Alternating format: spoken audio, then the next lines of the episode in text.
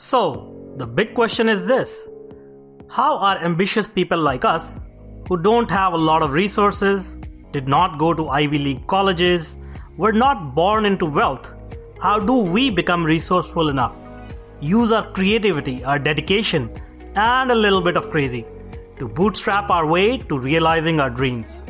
Whether it is launching a new company, launching a new app, or making it to the top of the corporate ladder. That is the question.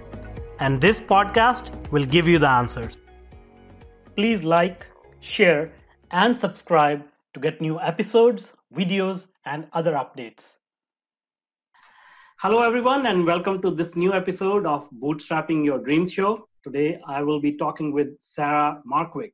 Uh, Sarah is a human resources manager who has launched a new podcast show called Don't Be a Jerk at Work. Uh, I'm sure we can all relate to that. Uh, I do really recommend to hear it because it's very funny and illustrative, and uh, they are aiding to build a better workplace through casual and humorous conversations.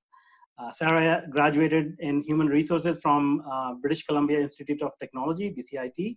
She's also an entrepreneur, being the owner of the Light Lamp Consulting Firm. Uh, welcome, Sarah, and we are excited to have you.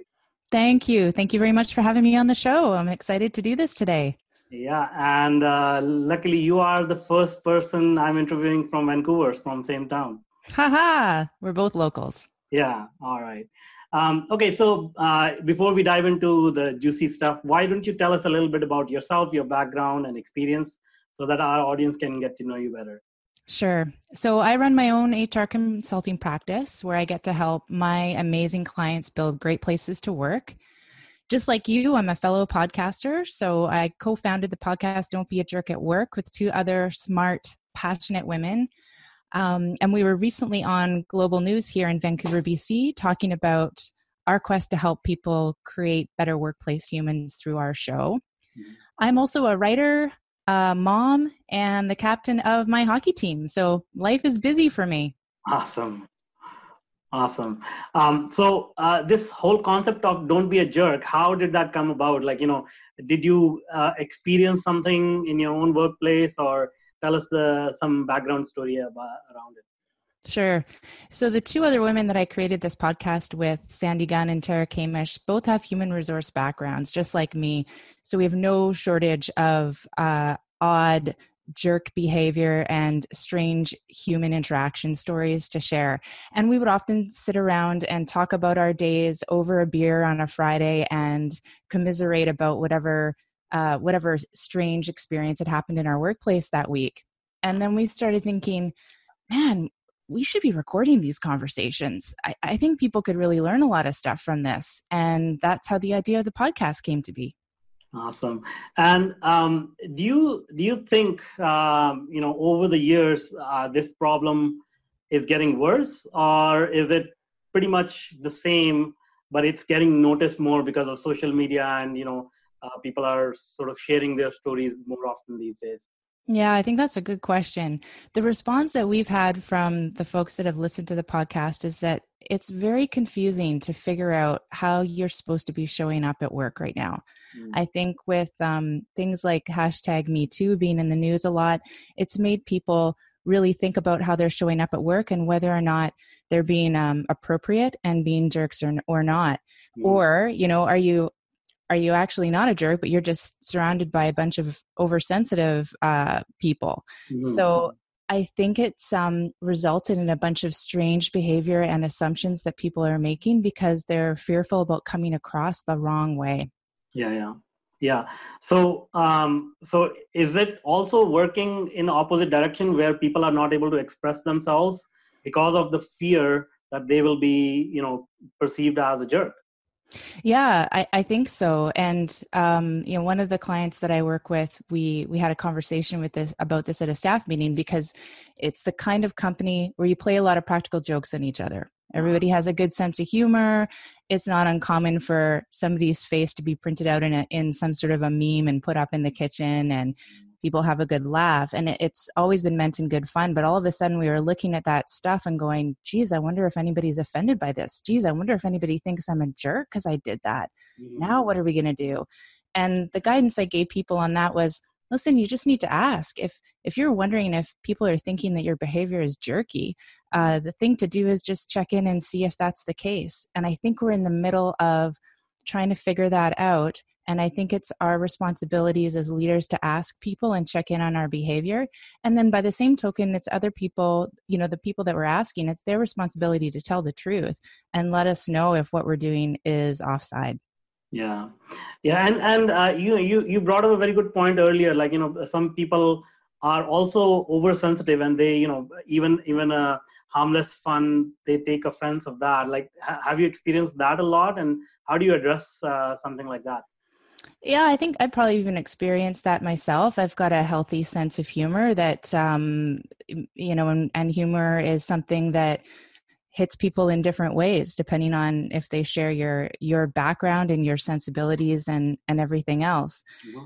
But what I've thought about when I hear that somebody's maybe put off by something that I've done or said is is it more important for me to be looked at as funny or is it more important for me to be looked at as somebody who's not a jerk?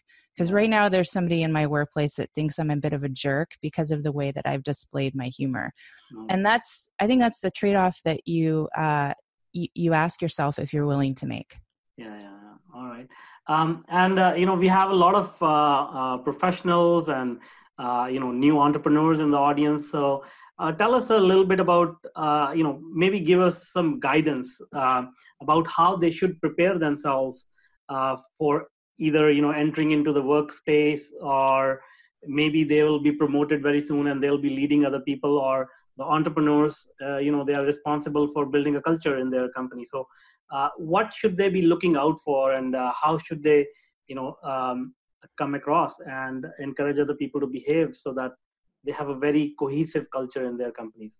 Yeah it's a good question and i don't think there's one easy answer for it. Mm-hmm. um, but i think um, you know knowing knowing who you want to be as a leader is important. I think most of us show up at work every day just planning to be our best and and being a you know a nice good person probably the kind of person that your parents wanted to raise you to be yeah. and we think that's good enough but if that were good enough then there wouldn't be any jerks out there because i don't think that people get up in the morning intending to be jerks at work. Mm-hmm. I think it happens uh, unintentionally. And so the first thing is thinking about really hard, thinking really hard about how do I want to be viewed as a leader at work? And then what sort of things do I need to do in order to demonstrate that to people? Mm-hmm. And then something I think about at the end of the day when I come home is okay, in those interactions I had, in those meetings I had with people, did I do the things that represent the leadership brand that I have? Mm-hmm. Is that person going home and telling their spouse about their interaction with me and using the same words to describe me as I would like them to use to describe me? Mm-hmm. And that's a nice little sort of um, gut check to use, I think. Mm-hmm. And um, another is is there anybody in your workplace that you're avoiding communicating with? There's mm-hmm. somebody in your workplace that you're avoiding. Maybe they're difficult. Maybe they don't like your ideas. Who knows? Yeah. There's probably a good chance that you're demonstrating some jerk at work behavior. Mm-hmm. I see. Um, all right, and um, uh, you know, uh, I have uh, I have listened to your podcast, and it's quite uh, quite funny and informative. Thank you, thank you. Uh-huh. And I uh, particularly like how you have categorized the behavior of some bosses. So uh, I'd love for you to share some of these categories of bosses and maybe even give some advice on how uh, to avoid being such a boss yeah sure great question so we did a we actually did a three parter on this because we had so many jerk boss archetypes that we had brainstormed out but the point of it all is is is that um you know not to necessarily label people as those but when you see that behavior showing up how do you respond to it? And if you're prone to exhibiting that kind of behavior how do you check yourself and and make a change? Mm-hmm. so one of them is um the busy boss. So you know this is the guy or gal who never has time for you. They rush through meetings they cancel on things they're late to appointments they double book they are overwhelmed and they don't make good on their commitments. Mm-hmm. now um, uh, i am this person. So uh, and i think what what happens is is you get so overwhelmed with stuff and so busy that you start thinking that people are giving you a pass for this stuff. They can see yeah. that you're busy right? They can see that you've got a lot going on. It's not like you're sitting there taking long lunches and not bothering with deadlines. And uh, you, you can make the assumption that people are giving you a pass because you're so busy and they can see it. Yeah. and often people people are not. And the other thing i've noticed for myself when i'm busy is my energy what i'm putting out there is not great. I'm putting out this sort of stressed negative energy. And the place i notice it the most is when my husband and, and my son come home uh, from work and from school. And i can tell in my tone of voice when they come in and say how was your day? if the first thing i do is let a big sigh out and mm-hmm. say uh and then it was really busy or really stressful or or whatever um i'm starting that evening off with all that negativity and i'm I, often i'm not even noticing that i'm doing it because i'm so wrapped up in how busy i am. Yeah yeah. So it's important if you're the type of person who's a busy person and if you are bootstrapping and you are an entrepreneur and trying to get stuff off the ground there's no doubt that you are. Just remember that um, you got to think about again that leadership brand. What are you putting out there every day and is it positive is it negative and are you making assumptions about what you're able to get away with or not without checking in on your team and seeing how this is impacting them yeah um, what, what, about some some of the other ones? Uh, I, I know you have more interesting ones. Yeah, maybe people can relate to the micromanaging boss. I think we've probably all all been there in some way, shape, or form. And I, when I get to be micromanaging, it's usually out of a place of fear. I'm uncertain about how this person is going to execute on something. Um, maybe I'm uncertain about my ability to give clear direction. So I give too much information, I do too much checking in. Um, I usually start off thinking that I'm being really great and accessible and available to the person, but it's kind of a bit of a guise of actually I'm really worried this isn't going to get done, so I'm that's why I'm actually doing this. Mm-hmm. Yeah, so um, I think that's where it comes from. Usually is is fear and um, how to check in with yourself on whether or not you're being a micromanager besides just asking the people around you is by thinking, geez, on that last project that I gave Alan, how much time did I spend talking about the specific individual tasks that he needed to do in order to get there versus yeah. what success looked like and what yeah. the impact looked like, right? Mm-hmm. Yeah, that's yeah. true. That's true. Um, any any other archetypes that you want to share, or uh, should we move on to the next set of set of questions? Well, maybe the last one I'll share because I think this will resonate with your listeners too is the uh, the non-scalable boss. So mm-hmm. this is typically somebody who's been promoted from being an individual to contributor to being a leader of of a group of people, mm-hmm. and uh, it's a tough transition to make because uh, often the things that made you successful as an individual contributor are not the things that make you successful as a manager of a team or in, in a high leadership position in the organization. And all of a sudden, job satisfaction changes around what you're producing because you spend much more time in meetings and planning and coordinating than you do on actually executing and that can feel really uncomfortable. Mm-hmm. I, re- I remember a development manager that i worked with uh, at one point who had just moved into that role and we spent the whole day interviewing for his team. And i said at the end of the day wow how do you feel? And he said that was a waste of time.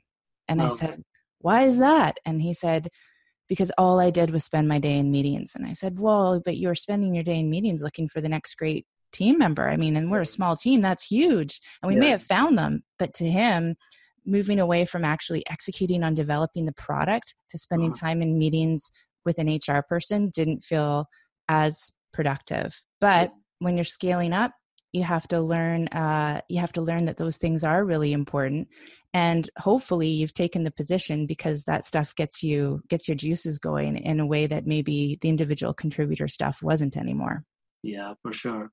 Um, now uh, let me ask you uh, another controversial question. Okay. Um, uh, you know everybody who has uh, sort of read biographies of some great people uh, some of them they actually you know pride themselves to be jerks. And it gives us this perception that you know being a jerk uh, gets things done. And uh, you know the biggest name that comes to mind is steve jobs. And i know you know a lot of people love him. I love uh, his creativity. But uh, we know that you know he was uh, uh, you know sometimes not very nice to his employees. What what do you think about that? Like you know is that is that is that a true perception or, or true notion that you need to be a little bit of a jerk to get things done? Or to overachieve or or not I guess it depends on your definition of being a jerk. Um, I think having, uh, you know, courageous, difficult conversations with people is a really important skill to have. And sometimes uh, you might be perceived as a jerk for doing those things. But when. I got to have one of those conversations, rather than make the barometer of success how that person reacted to what I was saying, because you don't have any control over that, yeah. I think about was I respectful? Mm-hmm. Was I empathetic? Did I think about what it would be like to be in that person's shoes hearing this from me? Yeah, yeah. And was I clear and concise? You know, did I babble on and on and not give a clear message, or was I clear and concise? And if the person at the end of that is angry, hurt, um, tearful, of course I'm not going to feel good. But rather than think, gosh, I really failed at that conversation, I'm going to go back to those things and think, well, okay, this didn't land the way I was hoping, but did I practice empathy? Yes. Was I respectful? Yes. Was I clear and concise? Yes. Well, okay, I did my job. That's cool. Um, yeah. So, so basically, you, you cannot control how other people perceive you, but you can control how you come across and and assess yourself on these criteria. Is that right? Yeah, I think that's the the thing to pay attention to.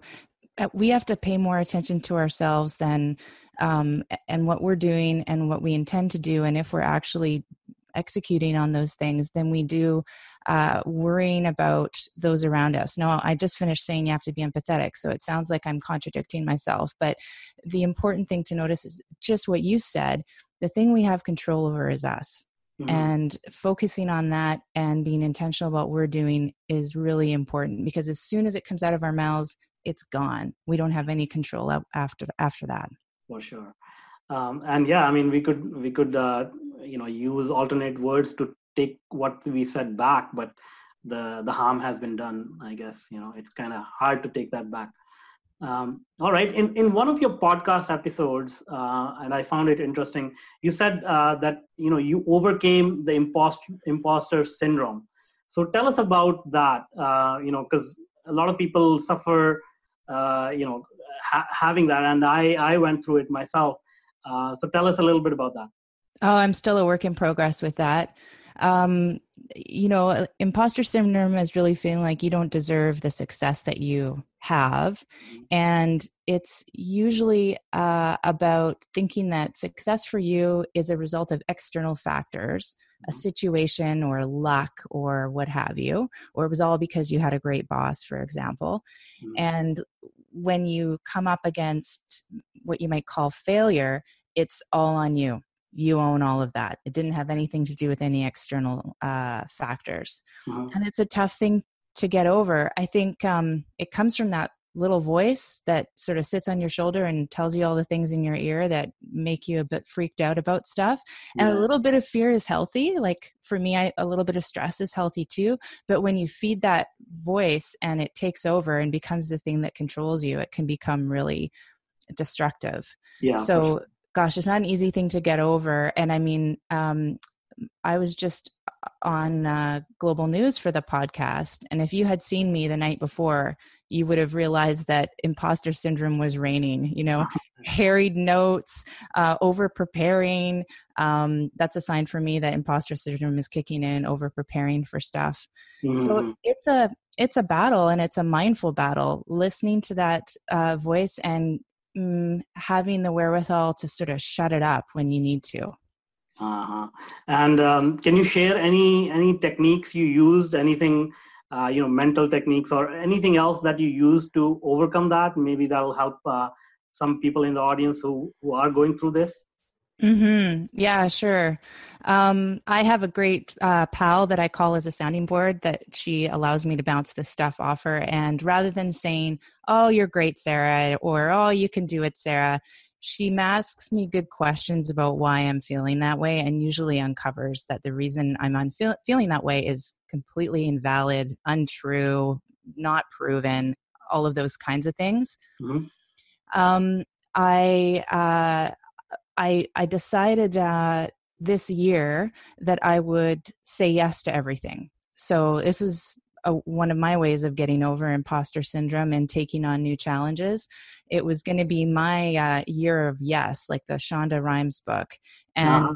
It was a great medium to long term plan, but a bad short term plan because saying yes to everything in the short term is is totally overwhelming. But yeah. it gave it gave myself permission to take on new challenges without worrying about whether or not I could because I went back to my look. I said this year I was going to say yes to everything, and that's what I'm going to do. I want to be unafraid and take on new challenges as best I can. And that's who I want how I wanted to show up. And mm-hmm. sometimes it's a fake it till you make it thing. And once you get comfortable showing up and saying yes to stuff, all of a sudden you realize, geez, I don't have that same fear as I used to, or that voice is a lot quieter than it used to be. Yeah, that's so true. Like uh, you know, if if I go back and listen to my first few episodes, they're not really good. Like, you know, I was I was fumbling all over the place, but uh, I'm getting more comfortable now. So that's definitely true. Just go out there, take action, and uh, say yes, as, as you put it. And, just yeah, just say yes, and then when it doesn't work out, say oh well. That's yeah. the other thing. Oh well, you know, okay, and move on. Yeah, there'll be a, always another day. Um, all right, uh, and now uh, you know uh, one of the one of the things that I um, I read or listened to you, uh, you emphasized um, that you should know your why. So mm-hmm can you tell us a little bit more about that? And how did you how did you uncover this? And uh, yeah i mean what, what's the story behind that? Well that the simon sinek talk all about uh, that golden circle and knowing your why is is a great thing for i think everybody to have a look at. So if you haven't checked it out do a little google search and spend a few minutes looking at that and um, I have a, a, coach who I've worked with in the past who's uh, who's works out of Vancouver. Her name's Lisa Martin, and one of the things she's fond of saying is that it's important to let your daily actions reflect your deepest desires. Mm-hmm. So if you want to be an artist and you aren't practicing art every day, or you want to um, you want to be a, a, kick-ass leader of your team but you're doing zero leadership development on a daily basis mm-hmm. then your uh, your re- the stuff inside of you that um, the things that are those dreams inside of you that you want to bring to reality if you're not feeding them every day then you've got a misalignment in terms of what you're doing with your time and what you really want to be doing Mm-hmm, mm-hmm. So it's important to know what those are so those things line up. Um, it's hard to think about achieving goals in big, chunky terms. But if you think about what little things do I need to do in order to stay fit, for example, or stay healthy, yeah. what do I need to do today? And that's why things like the Fitbit work so well, right? It's just adding extra steps. It's such yeah. a tiny little simple thing, but it's uh, it, it's what really grabs people and makes little tweaks in their behavior turn into lifelong habits. Yeah. And if you know your why, which is so powerful, you can become clear on aligning all of those things yeah. to bring you the success that you want and also hopefully reduce your stress. Because in periods of stress for me, it's often related to me not doing the things that I really want to be doing and not spending the time on stuff that makes me really happy. Yeah, that's so true. And, uh, you know, just to add to it, like a lot of people I talk to, uh, they don't really go deep enough on their why. Like you know they you know most of the people i talk to their why is like i want to make more money. But they don't go uh, one level deep or several level deeps. Why do you want that money? You know why do you want uh, to earn money or travel or do whatever the whatever their true why is? Like you know to to to keep asking that question uh, over and over again and get to the the root why. You got uh, it. You got it money's a an outcome right? Exactly. um and it's uh it's an outcome of you pursuing whatever that why is for you rather than it being the pursuit itself. Yeah. So uh that's interesting. So uh do you uh do you think then uh you know even entrepreneurs who, who want to launch their companies or uh, bootstrap their companies or professionals um once they know their why they can they can do these small little things take small actions to work towards their goal Oh, yeah, hell yes. Like my why is I uh, ultimately want to make now this is sounds pretty lofty and out there, but I want to make the world a better place. And I think that one of the ways the world becomes a better place is if we have better workplaces because we have all experienced or know someone who's had a really crappy job and it impacts everything. It impacts your social life, it impacts your family life. If you have a family, it can impact your health, your mental health, all of those kinds of things. So, um, you know, the, the reason this podcast came about, the reason I got into human resources, the reason I work with small to medium sized businesses that don't have the resources for sort of a permanent full time person like me is because I want to help create better workplaces, create happier humans, and, and a better society as a whole. That's that's very good and very uh, very much appreciated for sure. Um, now, uh, tell us a little now deviating. Like I'll, I'll ask a couple of personal questions if, if sure. it's okay. Uh, tell us about your love for hockey and how did you uh, become a captain of your team? Oh, that's a good question. I think people see me as fair, approachable, and um, positive. And most importantly, I make sure there's ice and beer brought to every game. I think that's that's critical. Yeah. Um, but I'm Any, anybody in Canada will uh, definitely resonate. like it, will it'll definitely they'll appreciate it. For sure. Yeah and i uh um i'm not the best player on my team by a long shot right which is not typical for a captain. And i will tell you it took me years to get really comfortable wearing that c and playing that role um because i thought i didn't really grow up playing hockey. I learned as an adult. I'm not the best person on the team. I don't really know how to coach people very well. But um i have a real clear sense of what I think a great culture on a team should be. Um, I'm good at bringing people together. I'm uh, approachable if people have problems, and um, I've built a good environment that way. And and most of our decisions we make uh, by voting, which funnily enough came about because of imposter syndrome. I didn't want to make decisions on my own and have people judge me for making the wrong ones. So we mm. ended up having a little democracy. So um, you know, in in that regard, having imposter syndrome contributed to the culture that we have. Um, but uh, yeah, it kind of just came came about by happenstance, and I've been doing it for the last 15 years. It doesn't look like it's going to end anytime soon. That's amazing. Um, so, uh, are you saying that imposter syndrome can be actually positive in some ways sometimes?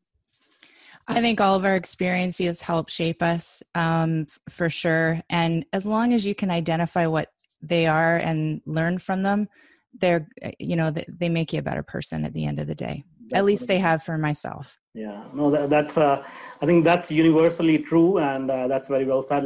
We just need to realize that any experience can be uh, you know it, it none, none of the experiences we have are bad. It's just how we perceive them and how we take uh, you know learn from them. Yeah exactly. Does this become part of your story of failure or does this become part of your story of success? Make it one of success right? Exactly uh, all right, great. Um, is there anything else that I haven't asked you um, about, uh, you know, being a jerk or how to be a good boss or a coworker?